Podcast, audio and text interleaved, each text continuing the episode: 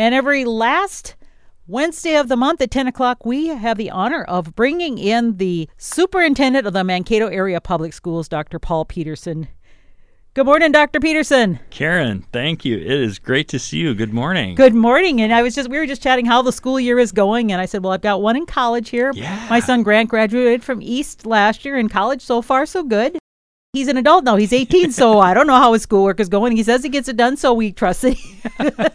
you know, at school, that's the one Right. thing you guys keep the parents informed. hmm Yeah, I, I, and you know that the start of the school year, it's like being shot out of a cannon. I mean, whether it's higher education or K twelve, I mean that that time when kids are back and teachers and staff are all locked in. It's and and here we are. I mean, we're on the verge of October. Right. And so how? So school started right after Labor Day. Right. Yeah. So we're for for three and a half weeks uh, in, uh, still kind of getting to our cruising altitude uh, with the school district with our schools. But yeah, it's uh, it's been a great start. Really, really excited to um, kind of get past the last couple of school years, and um, yeah, Because it was closed essentially, or a lot Oh. of it was closed. very very challenging times. I mean, whether it was virtual or hybrid or um, kids being gone because they were sick or staff members being gone, um, just really tough, stressful times. Or, and or kids learning from home and, and maybe they didn't have the encouragement to get the work done. So a lot of kids kind of slip maybe through the cracks a little bit. Oh, I think if you look at all the different metrics, whether it's attendance or achievement or engagement,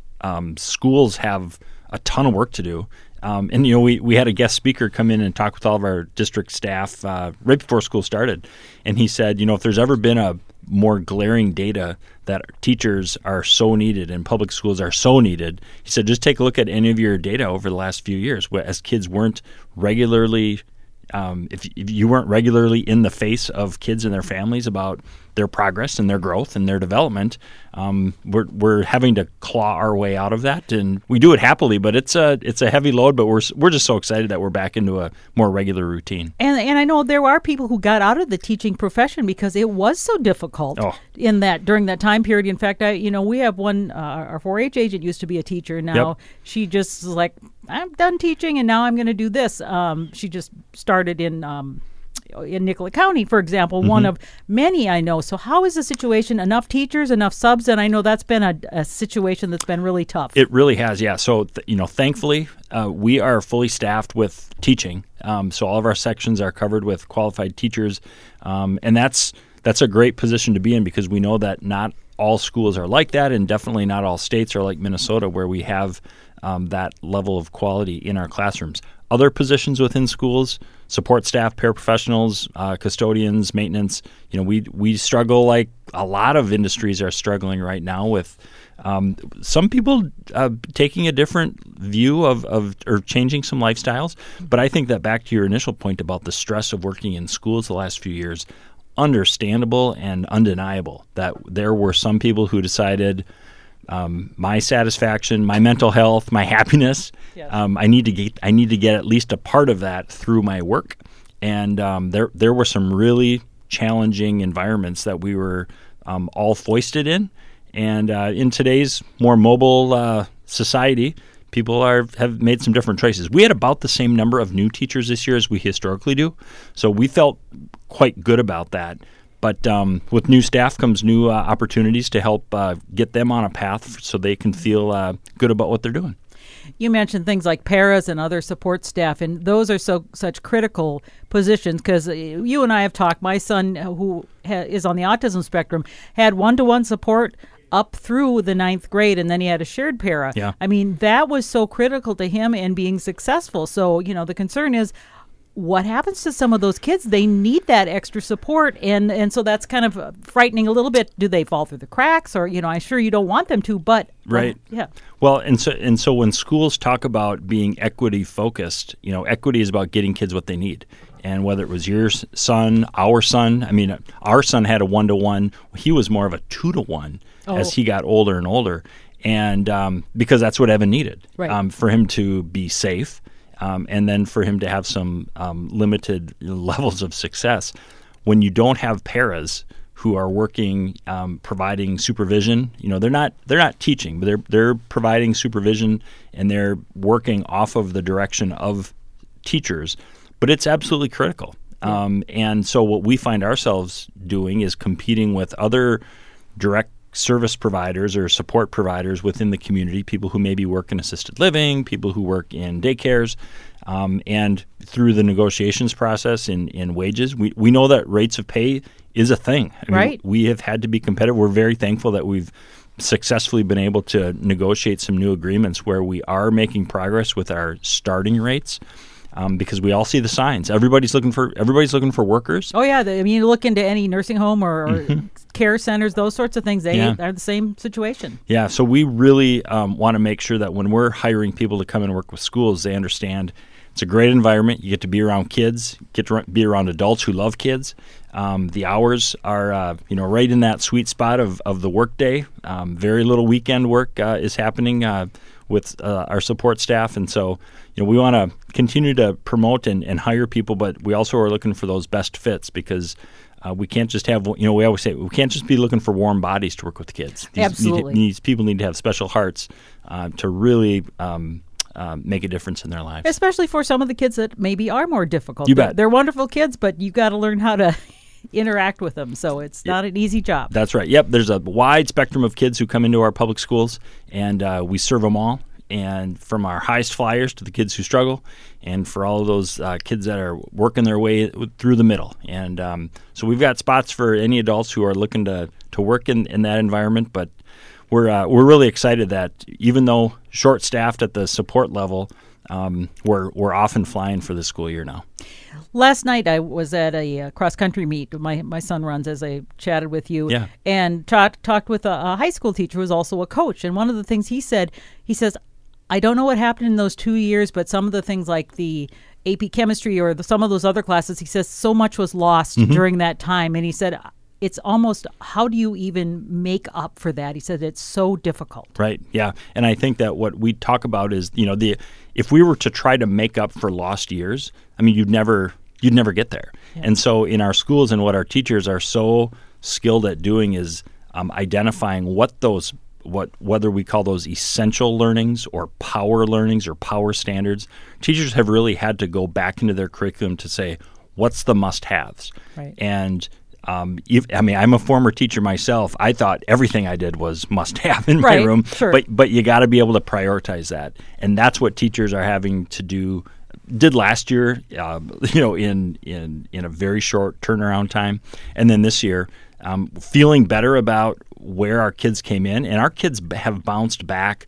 Academically, that's going to take us a while, but behaviorally and just the operations of the school, you know, we heard a lot and we saw a lot last year where kids, you know, that you know, one of the new words is dysregulated. Kid, you know, kids came back to school dysregulated. They just didn't quite have the same behavioral expectations or or just didn't know how to do school. They were out of routine. Out of routine. Yeah. And uh, that was a common deal all year last year. And definitely when you've got hundreds and hundreds, or you, when you're talking about our high schools, you know, over a thousand kids in those buildings, kids are gonna they're, they're, they're gonna not not every student all the time is gonna be making the best choices. Mm-hmm. But we're seeing a significant decrease in that level of um, out of routine. It, they they have bounced back to how to do school, which uh, is great for then being able to focus in on some of the more academic elements that we know are so important.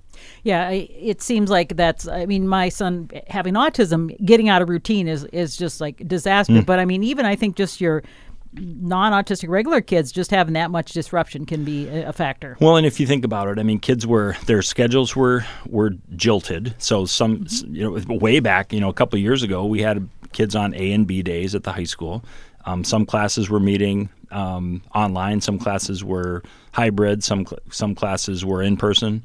Uh, sometimes kids were in the room when they were healthy, but if they were unhealthy or uh, felt, or maybe they were a close contact, maybe they were fully healthy, but they were a close contact, and so and, kids and are, way back early on, everybody was oh, like, "Oh, you contacted," so everybody was out right, of school pretty yep. much. Last year we had masking uh, in place for grades K through eight for virtually mm-hmm. you know three fourths of the school year, and so there's that element of and, and so all of the the way that I've described to people, it's like white knuckle driving. Yeah. So we've been able to do school the last few years. Just like I mean, you can drive through an ice storm or a snowstorm, but when you are just so tense and your back hurts and you're just stressed out and you get home and you got a headache, our teachers, unbelievable work that they've done. But over the last two years, I mean, they've just been waiting for the other shoe to drop. You know, whether it's spreading the desks out, or oh, these six kids are gone now, or um, are they the mask police, and who has their vaccine? I mean, all of that is just stress, which right. diverts people away from the joys of teaching why did they get it? They, they, didn't get into it for any of those things. Well, and I think a lot of you mentioned this, uh, kind of alluded to this earlier, is the expectations were so different too. Because I mean, I even know with our our son, um, a lot of times you could be late with work and you know it seemed like it wasn't mm-hmm. a big deal. It's sort of like oh when you get it in you get it in. You got a chance yep. to take it again. So the expectations weren't like you're going to do this and get it done and move on. It was like there was all these second third fourth fifth yes. sixth chances because of covid. It was always always because of covid thing. And so that changed the mindset a little bit in it, a lot of them unquestionable karen. And i think that now as we have come out of that and I mean, we, we do have to acknowledge, we understand that COVID's still there and kids right. will likely get sick and they'll stay home, but then we'll welcome them back. But you're right. The, as we return and we reestablish those norms, we also need to reestablish those expectations because they were appropriate from when we first started in that COVID experience where, okay, kids are going to have a lot going on in their life with their family, their parents' work, their caregivers, their not knowing what's hybrid, be, all yeah. of that. You know, so the the word that was just used across society, which I tend to like, was you know giving people a lot of grace. Yeah, absolutely, hundred percent. You wouldn't get any argument from me on that. And now, we also don't do our kids any favors if we are continually allowing them to shirk responsibility right. because in your world, shirking your responsibility isn't going to go so well. No. Uh, and so we so schools need to help uh, teach those sort of life lessons about being accountable for your work, being responsible for the quality of your work, uh, getting things in on time, showing up when you said you're going to be there, following through. All, all of that. Even at the college level, you know, a lot of times the the test scores were ignored because mm-hmm. you know before it's mm-hmm. like you had to have X score on the SAT or ACT or whatever to get into such and such a college. And then for a while, it's like there a lot of the colleges, including MSU, was like, don't worry about it, you don't have to have that test or mm-hmm. that kind of thing. Mm-hmm. So I mean.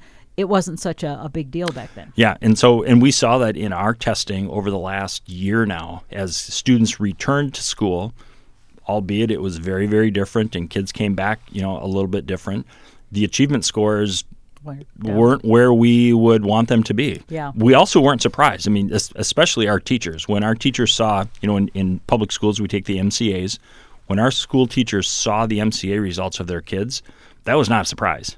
Um, they've been working their tails off with those kids.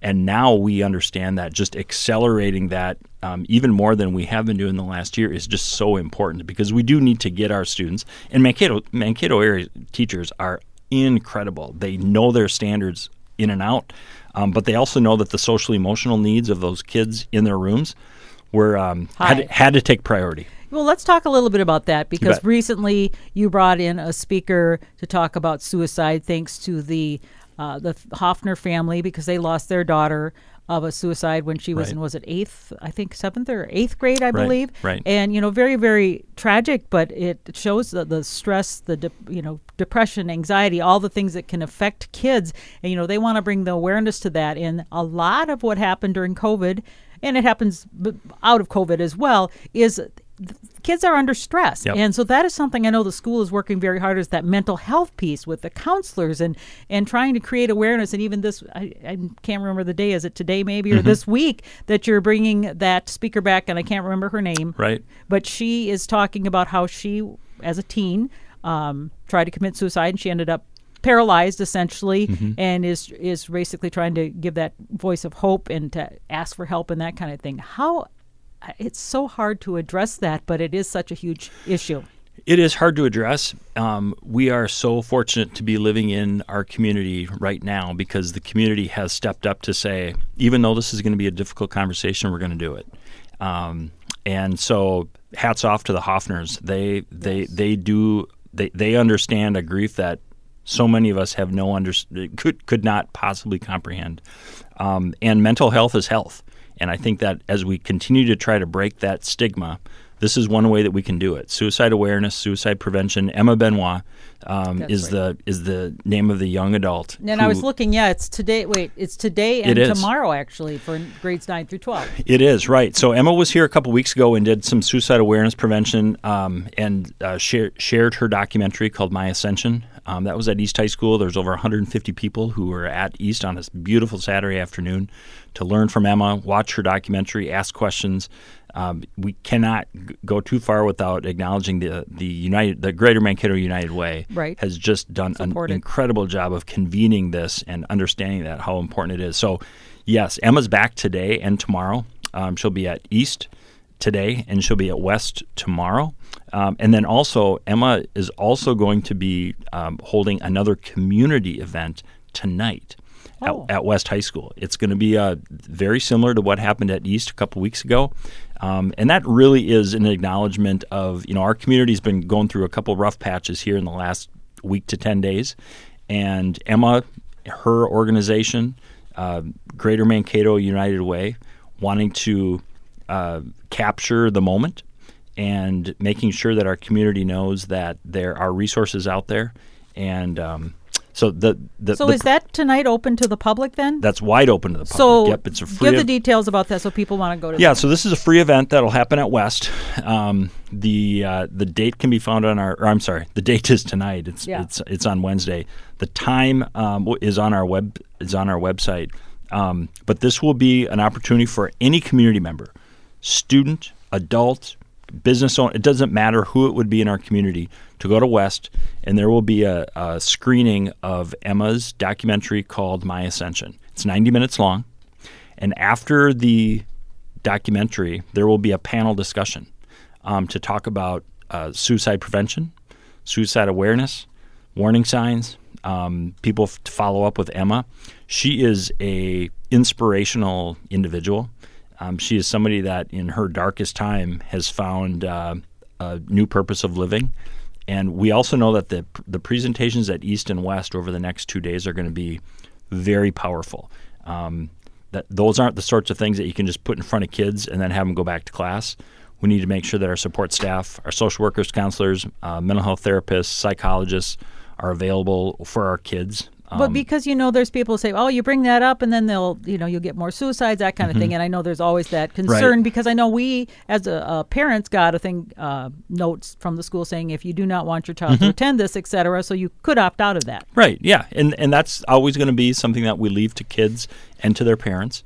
Um, but we just feel so strongly that not talking about it, not acknowledging it, it's a real, real issue. Not here in the greater Mankato area or not just in the state of Minnesota. All over. This is national. Yeah. It probably international. I don't know. I mean, it's the uh, the idea of taking one's own life has become um, something that just cannot be ignored any longer. And there have been people who have been working in the suicide prevention space for decades and decades and decades, but whether it's COVID, whether it's society in general, whether it's the angst of coming out of some really turbulent times, we have a lot of young people who um, need to hear a message of hope. They need to hear that there are people who care for them, love love them, and that there are resources right here in our community that they can reach out to completely confidentially to um, get the help and support that uh, they need to help prevent the, these just terrible tragedies from occurring. And, and I think they need to know that mental illness is a disease, Mm-hmm. and you know that it there is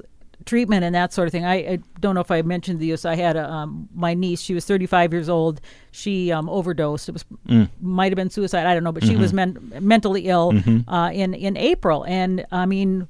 Through the years, we've been trying to get all kinds of help for her, and eventually, I knew I would hear that call one day. Yep. Um, and, and sadly enough, and the medicines and things didn't work for her.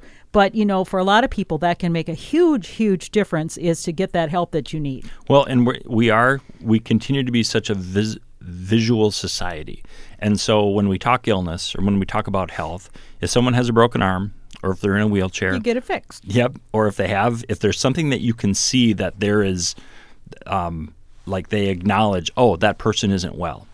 A lot of mental illness doesn't show up that way. Um, it's invisible. Right. And so sometimes you don't know even know you have it because you're just like thinking, why do I feel so horrible about myself? Right. So we have to trust that when people say that um, this isn't just having a bad day and this isn't just having a bad week, but There's and and working with their medical providers about depression and anxiety and suicide ideation. Um, that's part of the stigma where not in today's world, but you know, quite it, it wasn't too long ago where people you know would say things like, "Oh, come on, Pull yourself up by your bootstraps, yeah, blah, blah, get blah. get it together." Yeah. And um, while some of that encouragement can be helpful, we also need to understand that this is we're, we're talking health, we're talking illness that people need help with. And I don't know. I mean, I'm I'm not a medical doctor. I don't know if it's always medication, but there Sometimes are, it is. There are all there There's are, other things you can. there are other things, and there are resources that we need to make sure that our kids, especially, know are out there for them, so they don't feel alone.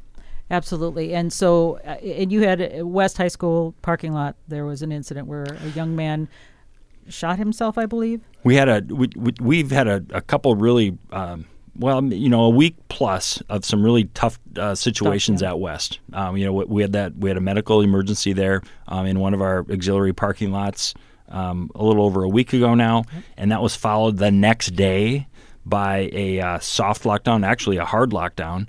Um, with a this um, hoax, yeah, this this so-called swatting Active incident. shooter. Yeah, yeah. So then the school cl- closes down, and the students, I'm sure, it's got to be just very frightening because you have to lock it down because. Well, there's a shooter in the school, but there's something like you said. It's called swatting, and apparently it wasn't just West. It wasn't, and this is really interesting, and it's it's infuriating. But but there, this happened across, you know, state? probably yep, across, Yeah. about about a dozen public schools, uh, public high schools um, in the state received uh, an anonymous call, but the call was pretty specific, um, which got local public safety, local law enforcement attention, um, and you know the silver lining in all of that is that the plans and procedures work because those buildings locked down public safety was in communication with the school district immediately. And if anybody was driving around West High School that morning, that Tuesday morning, they saw what happens in an active or a potentially active shooter environment. That was not a drill.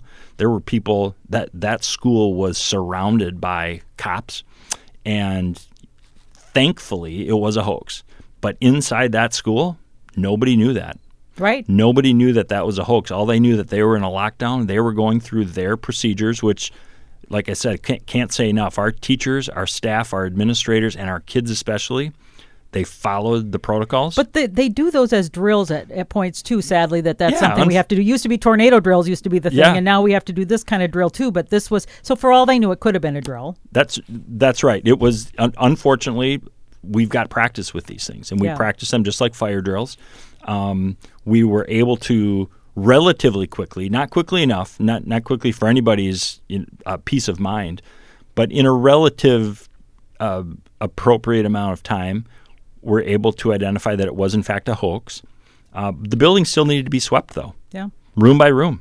And that sweeping is going to happen from police officers. And police officers don't mess around. They're not going in, um, you know, waving at kids and giving high fives. They are on a mission to make sure that they that school is safe. So our Department of Public Safety in the city of Mankato, um, we work with them hand in glove. Uh, from you know the chief Amy Vokal, uh, her her director, she is an outstanding director. Matt DeRose as an assistant, and then Justin Newman works very closely with our schools. They are top notch partners.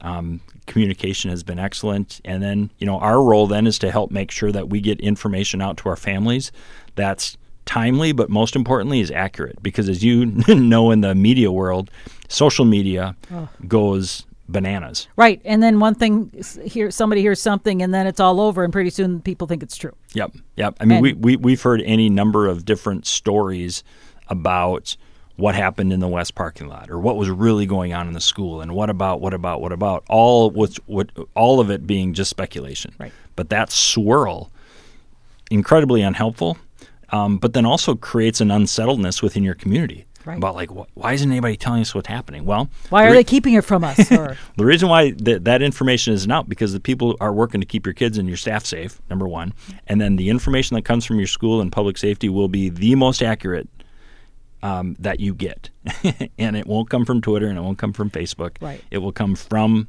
the uh, the the people within those schools uh, or within the division. Like in this case, public safety. Just um, I mean, they just they just nailed it, and it was. A, unfortunately, it was a great opportunity for us to learn, you know, some things that go well.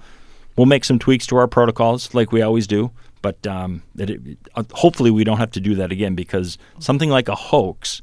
Well, that's like crying wolf. Like you hear that thing. Well, then Yeah. it's like crying wolf, and then pretty soon people get desensitized, and it's like, well, it's just it's just another, it's not real kind Yep. of thing, and and so that is the most dangerous thing that can happen. I Yeah, think. it, it really is, and uh, just that, like I said, that unsettledness with your kids and with your staff members, and then but also with the greater community, wondering are our schools really safe? And the answer to that is yeah, they they really are safe. Um, when things when things appear unsafe or when things uh, need to be addressed, that's when we go into action, like we had to do last Tuesday. Paul, does this make you, the school board or whomever, I guess the powers that be, look and say we need different policies? Do we need to scan bags at the Mm-hmm. door? You know, all those kinds of things that it brings up for security and safety Mm-hmm. issues. Do you talk about those things now? You say, yeah, this was a hoax, but what if? What do we need to do further? it, we, we talk about it all the time, and what a, what an event like that tells us, or what it demonstrates to us even more, is that we've got to get more serious about our entrances in some of our schools. Um, the West, West High School entrance is unacceptable in today's in today's age. Okay. Um, you know, we we have a buzzer system, or you know, the kids come in a front door, and we've got a we- have an, an attendant there to check. You know, who are you? Where are you going? What's what's your business here?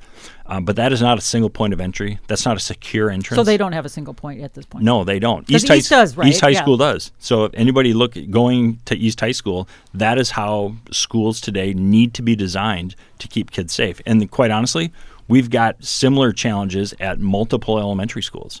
So, what that, hap- what happens now? What what do you do? Is is the school staff, is the the board, or who does something about this? Well, yes, the the board, myself, and our team uh, need to do something about it. We're going to need the community's help though, because in order to put up those sorts of um, secure and safe entrances, that's going to require community dollars. That's going to require a bond referendum. Also, it's going to inconvenience people, and sometimes people don't like to be inconvenienced because, well, I've always gone in this store, and now you know. I mean, seriously, that that that stuff does come up. It's like, well, It does. It Yeah. does. And and like like we've said a few times today, unfortunately that's that's the environment that we live now. Yeah.